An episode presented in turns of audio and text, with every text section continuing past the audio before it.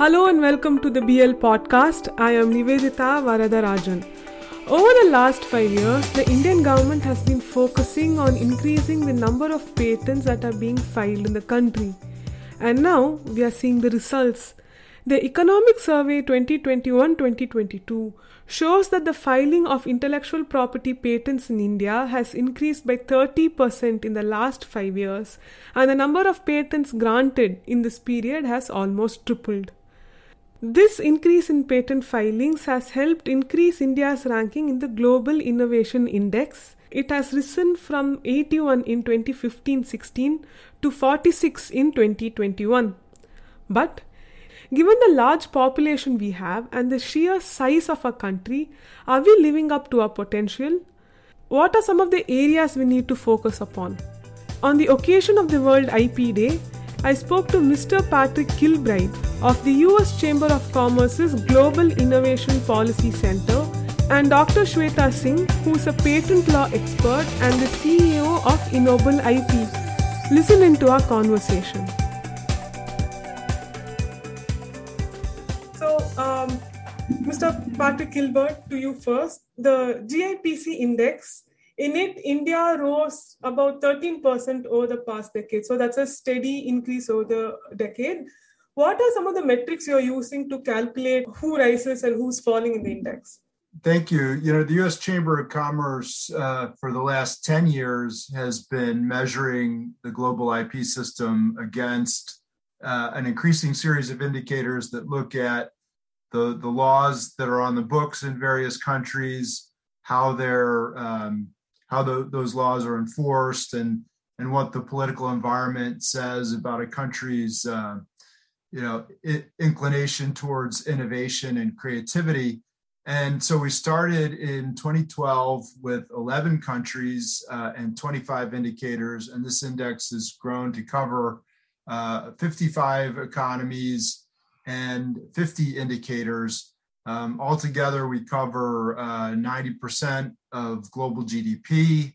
Uh, it's uh, covers countries from every you know conceivable range of, of income level or development level, uh, every region of the world. So it's certainly not exhaustive, but it's fairly comprehensive. And we measure against indicators now in nine categories, including Uh, basic patent rights, copyright, trademark, trade secret law, as well as enforcement of those rights. And uh, in more recent years, we've added categories on systemic efficiency, including, you know, a country's um, uh, inclination to help entrepreneurs access uh, financing via their I P assets, as well as uh, participation in international treaty making to set global standards. So uh, we're, we're very excited about the index, and India has been included since the very first edition. So there's a rich um, trove of, of data on India's I P system in, in the G I P C index. And over time, India has uh, steadily increased its score. The big inflection point, I think, was the, the twenty sixteen national I P R strategy. And in the few years uh, following uh, the release of the strategy, we saw India's score increase fairly steadily for a number of years uh, as important reforms were, were put into place that addressed backlogs in, in things like patent and trademark pendency, as well as uh, sort of increased efforts to uh, provide education and awareness initiatives at both the federal and the state level to help entrepreneurs plug into uh, I P assets, as well as just to sort of include it in their curriculum at a very basic uh, educational level. Um, and, and so we th- we think that's been very successful. In more recent years, just in the last couple of years, I would say that uh, India's score on the index has plateaued somewhat. But looking now at the um, Parliamentary Standing Committee on Commerce's I P review, we're hopeful that this is yet another uh, opportunity to, to really make another leap. So can you tell us a little more about some of the reasons behind India's rise? Well, you know, specifically, uh, India has embraced uh, some things like the, the WIPO Internet Treaties, um, which uh, include a number of uh, important disciplines for um, the, the copyright and cultural spaces, and how um, the, the works of, uh, of our creative community will be protected online. Um, it includes, um, so for instance, uh, there's been a, an opportunity for dynamic injunctive relief in the in the copyright space, which is an important tool to enforce rights. We've seen, um, as I mentioned, the, the real um, rapid decrease in uh, the patent backlog, as well as increased filings uh, of patent applications by uh, Indian entrepreneurs. Uh, for a long time, uh, it seemed that patent filings in India were dominated by foreigners, and the, and the percentage of those filings being made by Indian entrepreneurs has increased steadily. I think um, we have to give a lot of credit to the uh, to the government for that. In your ranking, India is somewhere in the, I wouldn't say bottom half, but it's somewhere in the middle. Uh, how does India compare to, say, the U S and the U K, which is on the very top of the list? Well, I, I think we have uh, we have a longer track record of um, in the United States and, and the U K of enforcing these rights and, and codifying them in law.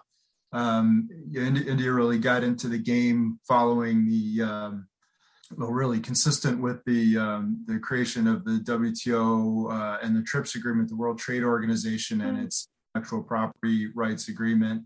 And um, so, so, there, so there's not as long a track record there.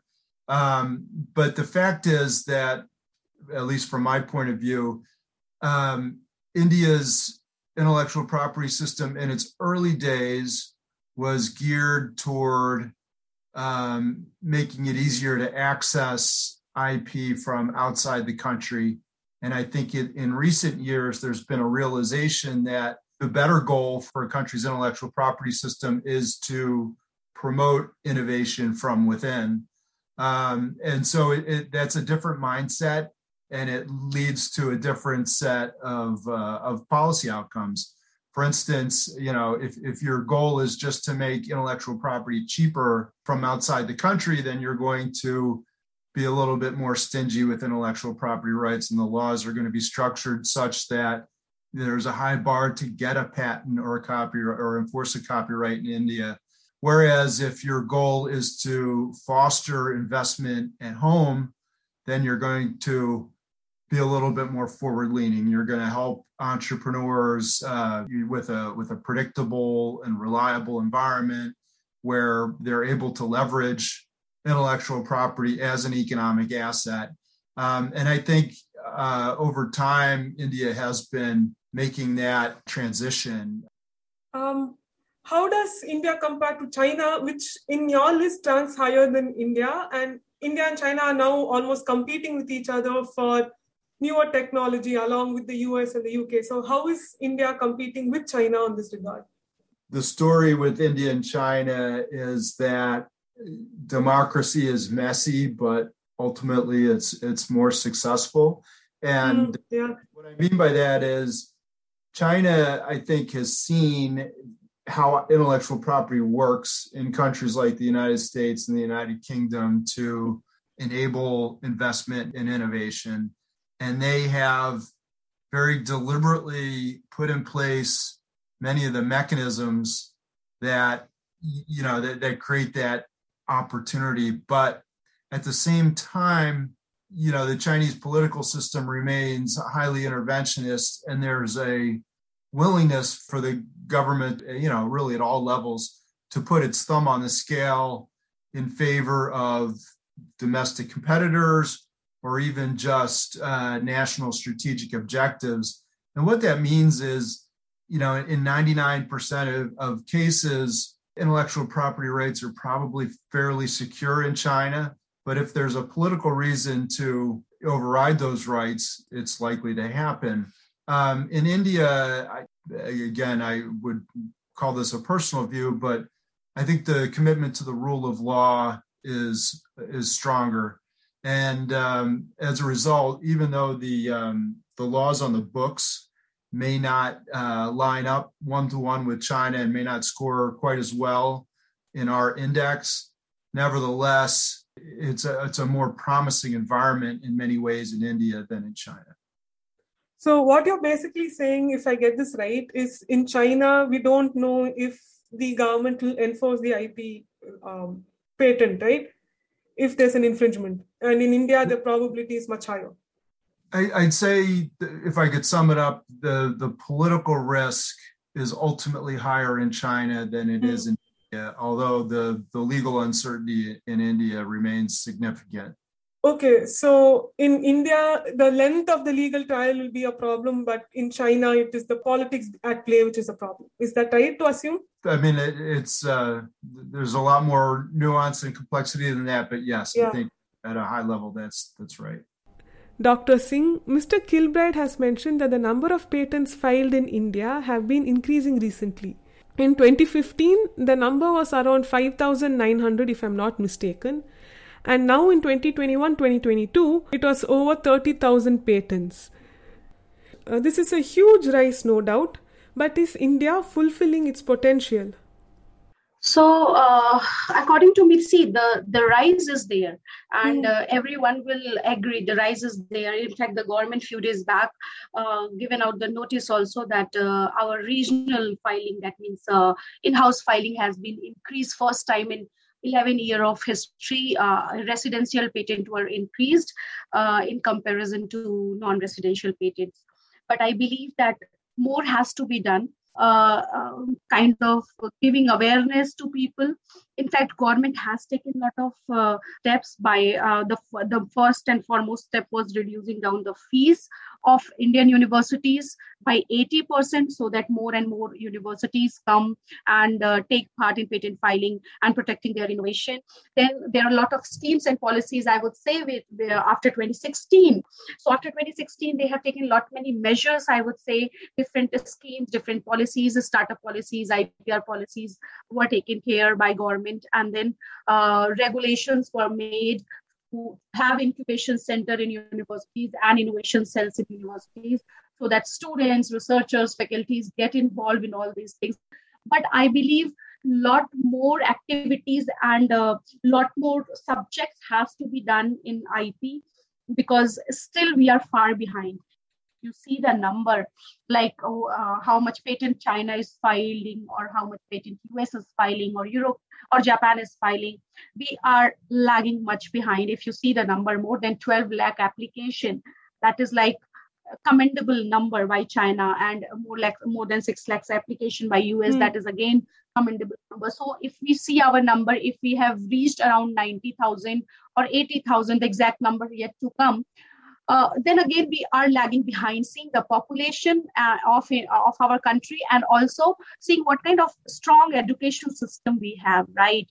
Yes, I believe that culture has improved because of the governmental support, I believe. But a lot of things government has to yet to do, like uh, grant process should not be very lengthy. Second, lot of backlog is there. Like I, I, I had I, with my team, I, I have seen that uh, till now, many of the applications of twenty fifteen, twenty sixteen are still pending with patent office.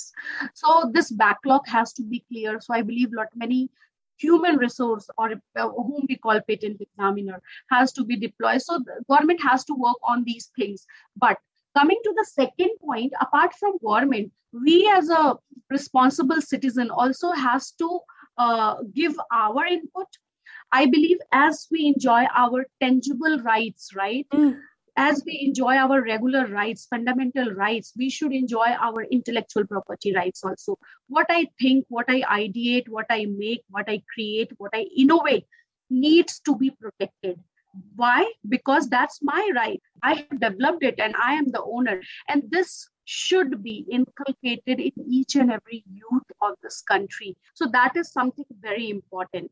You you questioned uh, uh, there was one line how U S is growing and mm. so uh, I would add here that see U S ha- is very serious about its intellectual property, right? When we talk about patent, patent is like their fundamental right. It's in the mm. constitution also, if I'm not wrong. So I believe somewhere with government, we also uh, we as a, a, a fraternity of attorneys, I P attorneys, and also as a as a fraternity of innovators, we have to take our intellectual assets very seriously, our rights very seriously.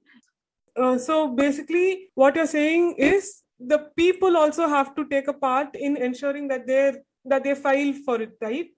Yes, file, at least start filing it. Approval. Mm. Not approval will depend, come on the letter stage, right? Because mm. we Indian, we have so many jugaad systems. We have so many utility, uh, utility patent is also being talked about now in India. Yeah. I think by, by two or three months, within two or three months, we will be having a law for it. Yes, we are growing. I admit that in four or five years, the scenario has changed in numbers, in percentage, but still we are very far. So at least start filing the first stages, start recognizing, at least start recognizing what your I P is, and then start uh, not to ignore that. And then, yes, go take help of the attorneys and file it, and then move with the prosecution and other processes. You mentioned that there's a pendency in issuing the patents. Is there a pendency in giving uh, protection to the patents which was already there? Mister Kilbride also said there was in India, that the legal system takes its time. Is that a big problem? Yes, I see it a big problem. Uh, mm. Why? Because when I interact with lot many innovators, especially with our uh, universities, I would say, uh, they they initially in twenty seventeen, twenty sixteen, I'm talking, initially they were very much uh, reluctant to file. Uh, they wanted to publish it.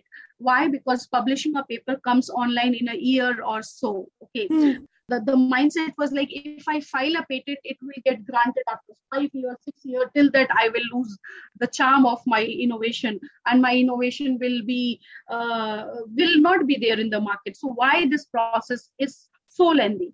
Now I think system has improved. Yes, lots of backlog is still there. But I think with the startup uh, S I P P policy for startups uh, in India, they have actually started bringing the application on fast track.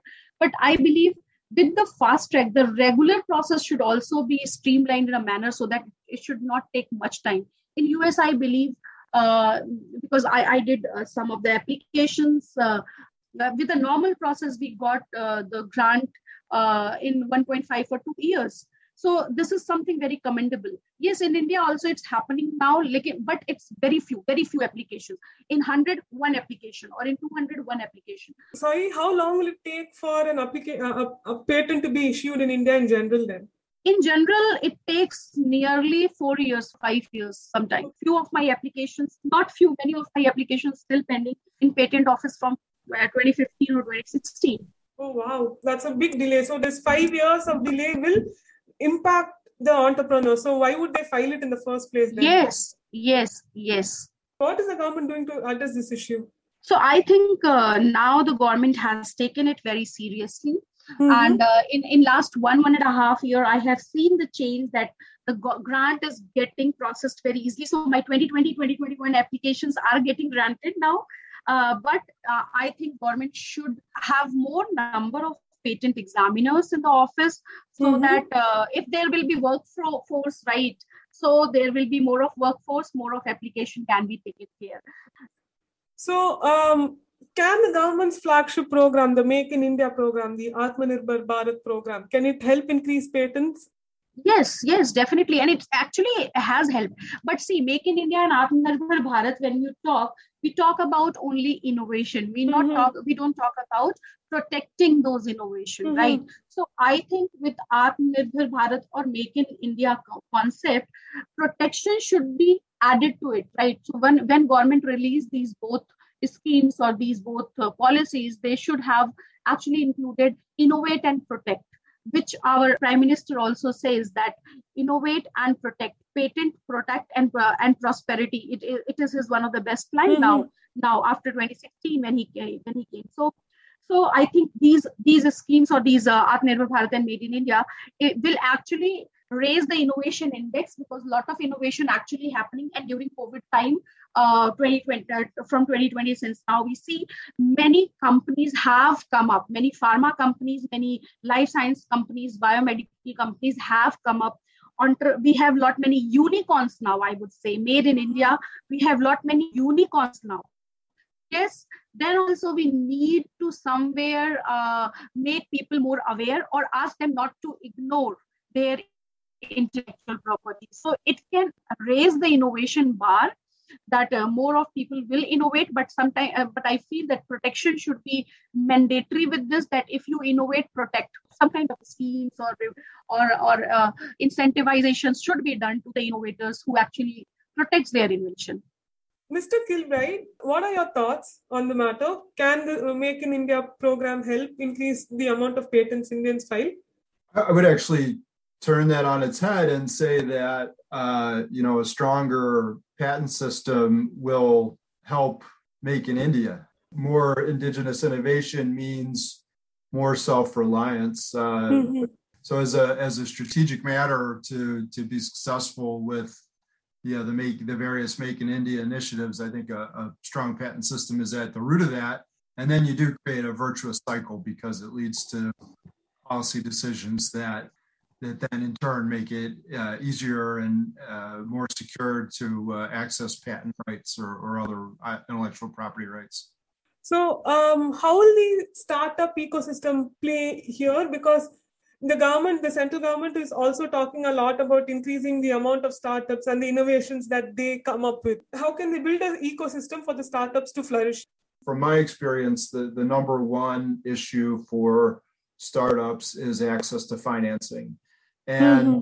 especially today, when uh, so many startups, uh, I, I think it's fair to say globally, are in the knowledge space. You know, that is, they're um, selling a, a product or service that's represented by an innovative new idea.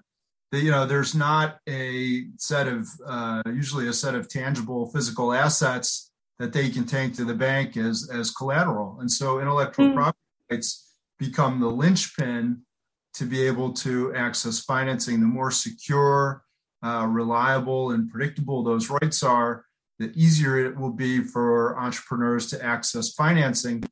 And and the thing to remember about, you know, innovative entrepreneurship is that there's three levels of risk that these startups face. They they start the they face the usual business risk that every uh, every economic enterprise faces, that, you know, uh, supply and demand might change. Their supply chains could be affected, as we saw during the pandemic. Uh, consumer tastes may change. The economy uh, may weaken. Um, and so the, those are the everyday uh, business risks that, that all of us face in the economy. You add to that uh, a second layer of risk, which is the technical risk that you're doing something new and inherently risky because it might not work. Um, you know, we, we talked a little bit about the biopharmaceutical space. Ninety percent of uh, of new drugs entering, you know, human clinical trials fail to ever make it to market as a product that can actually provide a return on investment. So that that is an inherently risky undertaking. Um, and, but then you add to that a third layer of risk, which is political risk. It's the idea that intellectual property rights may be uh, inherently weak in, in some markets, or the government may have a high willingness to intervene uh, and change the rules, either arbitrarily or, or even retroactively in some cases.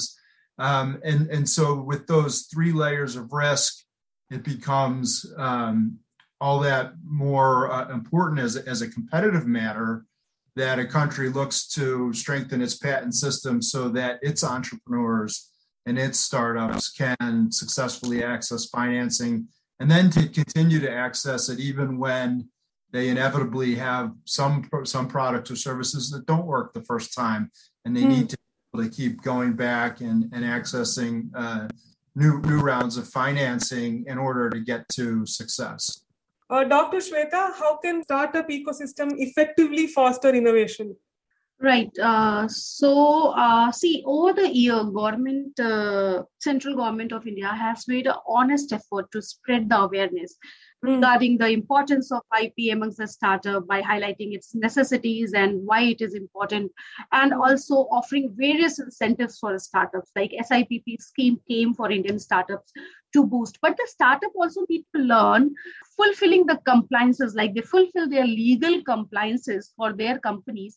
They have to fulfill the compliances for their I P also. So mm-hmm. government cannot do everything until unless we as a startup are ready to take it, right?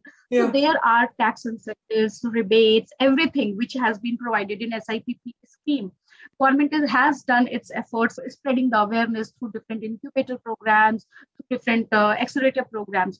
But despite these efforts, there exists a massive, I would say, void amongst the entrepreneurs in relation to understanding the importance of I P R prior to or during operation of their startups. And they should actually uh, look back to the startups, uh, uh, I, I would say global startups like Airbnb, Uber, how they have built a massive I P ecosystem for themselves, how Airbnb is fighting day and night for their I P infringement cases with big companies like Apple and others. So they should actually, because I P is not, a startup has to understand, I P is not something they file and they just leave. I P is actually uh, counts in their valuation. So today, Apple has seventy percent valuation coming from their intellectual property rights with their patent, trademark, copyright, and all. Mm. So this uh, one startup has to take it very seriously when it comes to build their company as a massive. So we are producing unicorns, but how many unicorns have their entry barriers with protection of the I P? How many of them in the initial stages taken their intellectual property very seriously? So yes, uh, when it comes to government, they are doing their job. But if uh, for the early stage startups, if we start providing a seed money support for I P protection also, that will actually support them. Because many a time what I have found literally on the grounds that uh, they, they, they, they don't want to invest in intellectual property rights just because that, that bucks also they want to put uh, in their startup for, for sales or marketing mm-hmm. purpose. So what is the role of academia in this? Like uh, all may, all of the I I Ts have their own research cell. All right. Universities in India have the research cell, but uh, are they just innovating and not patenting? So this is very, very, very relevant question, I, I would say, because see, Indian academic innovation system is right now growing. My, mm-hmm. my main forte in I P is helping universities. Uh, I believe that a lot of research and innovation happens in university, actually happens in universities, yeah. but is not properly channelized to industries and not properly channelized to the protection system also. But yes, due to some effect from government, I would say again, where government came up with a ranking system, which is called N I R F, and then an accreditation system of uh, N A C and Uh, accreditation system of N B A of government. These mm-hmm. systems, ranking and accreditation has actually put a pressure on academics also to start innovating and protecting. So they ask now how many patents, how many copyrights, how many designs you have filed. In academics, either it was I I T or uh, private universities or colleges, they were more focusing on publishing a paper. So whatever invention you have, innovation you have, just do it public. Uh, with coming of these ranking systems and accreditations, private universities or and colleges has also take, started taking I P very seriously. If you see uh, Patent Office, Government of India, when they take out their annual report, now the collective I I Ts are filing around six hundred patents, and rest other you will see only private universities. So lot many university private uh, uni- players, uh, I would say academic players, are coming into this role just because now they understand that innovation, entrepreneurship, and I P R, these are the three things which will actually boost the, strengthen the academic ecosystem.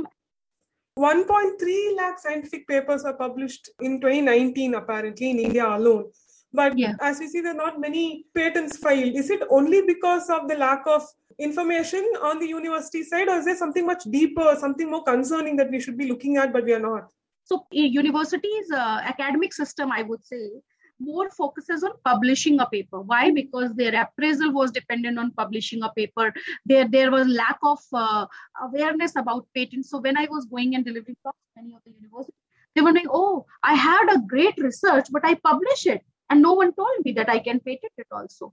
So this was a scenario uh, in twenty fifteen, twenty sixteen, twenty seventeen. Now the scenario has changed.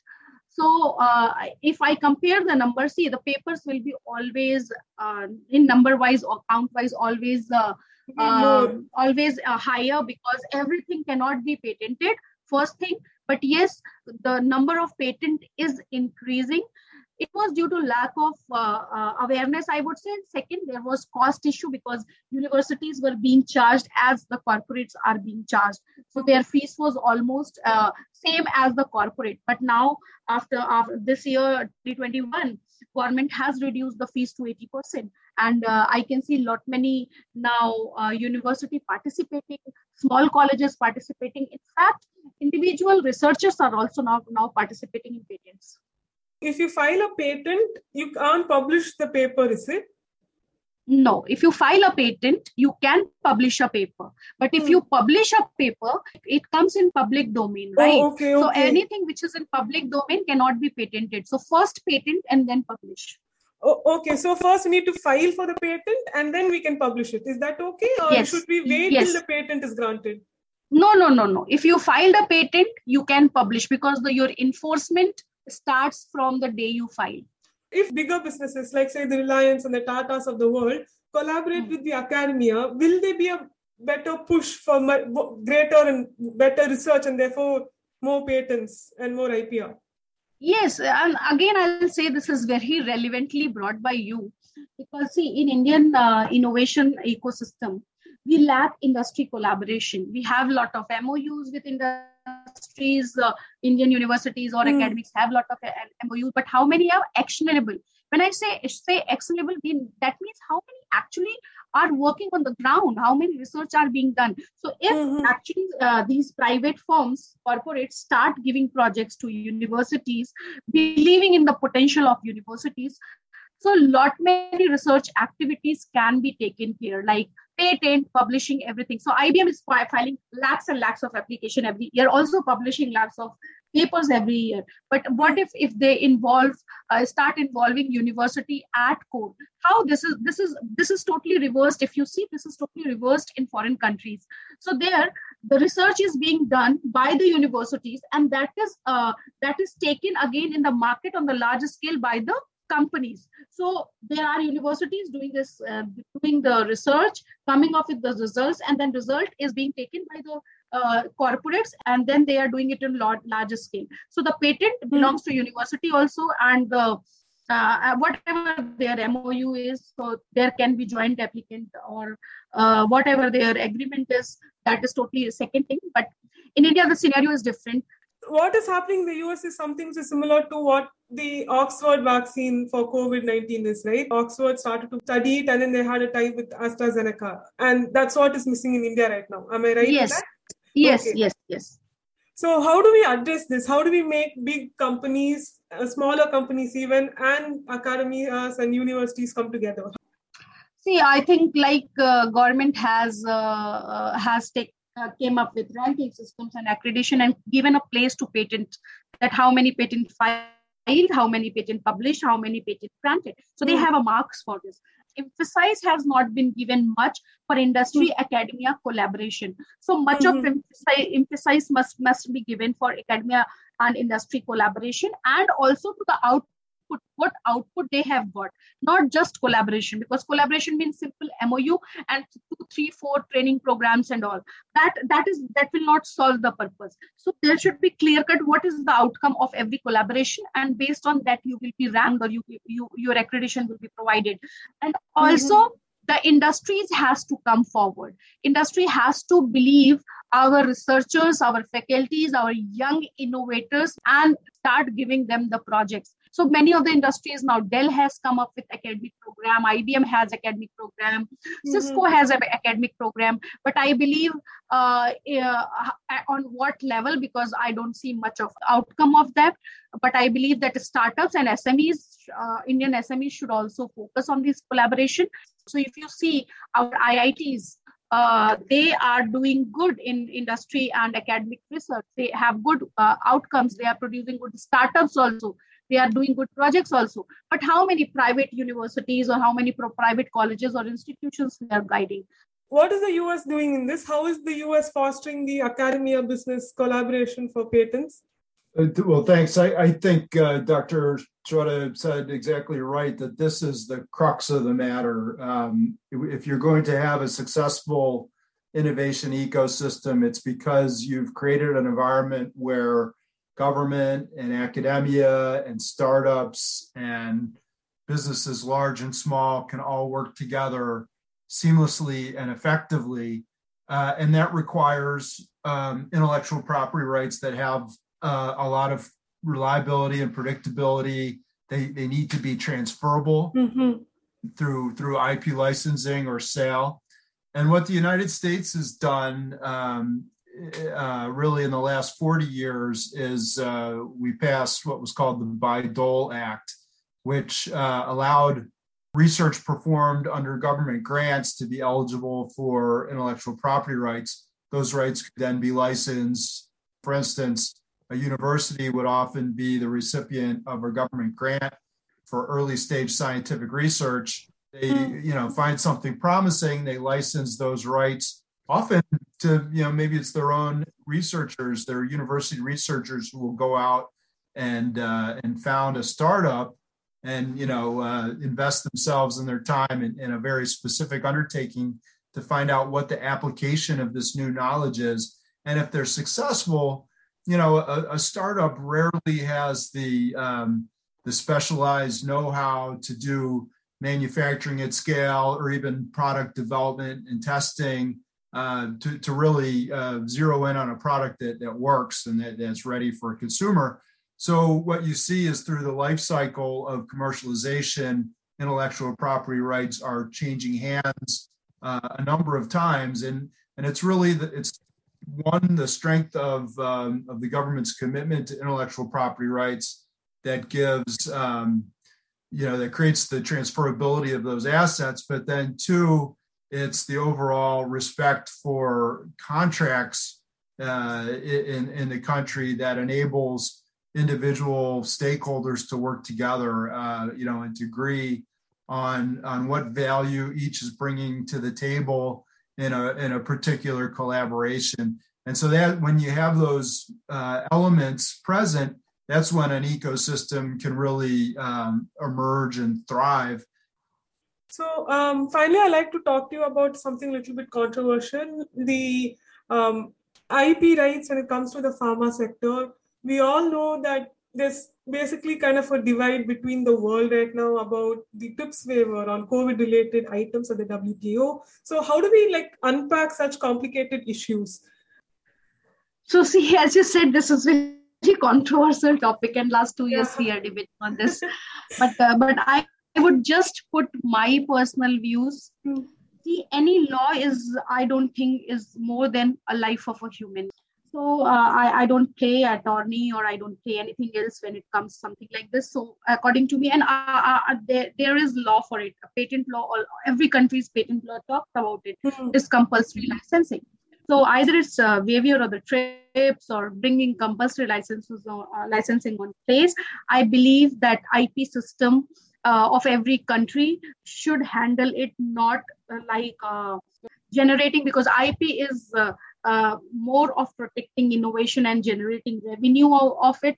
But here, uh, for any kind of pandemic situation, I believe that some waivers and uh, some of these kind of acts like compulsory license we have should be on place, because right now we don't need any kind of, I would say, barriers or controversies or or or, or heck, heckles for to stop the medicines reaching the, the people who actually need it.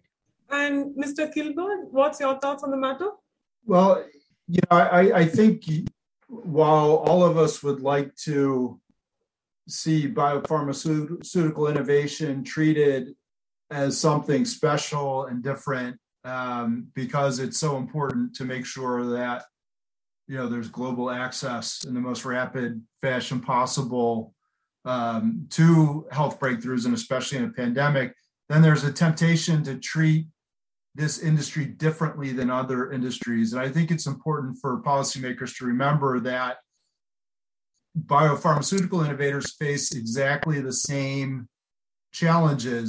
You know, the business risk, the technical risk, the political risk as all other industries. only the stakes are a lot higher for the world. And, um, you know, you know, and they have such a high uh, technical risk of failure.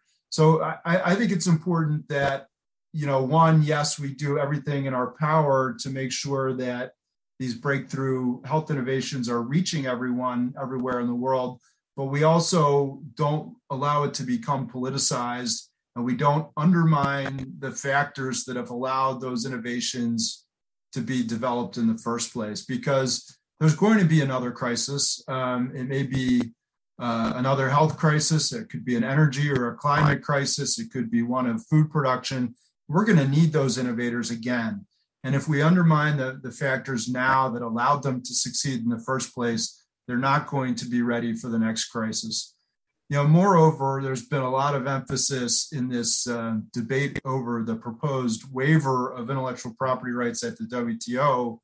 Uh, there's been an emphasis on uh, the need for global and local production. That is, you know, these vaccines, for instance, should be manufactured everywhere in the world so that, you know, there's a local supply. And it, I'm very um, sympathetic to, to that.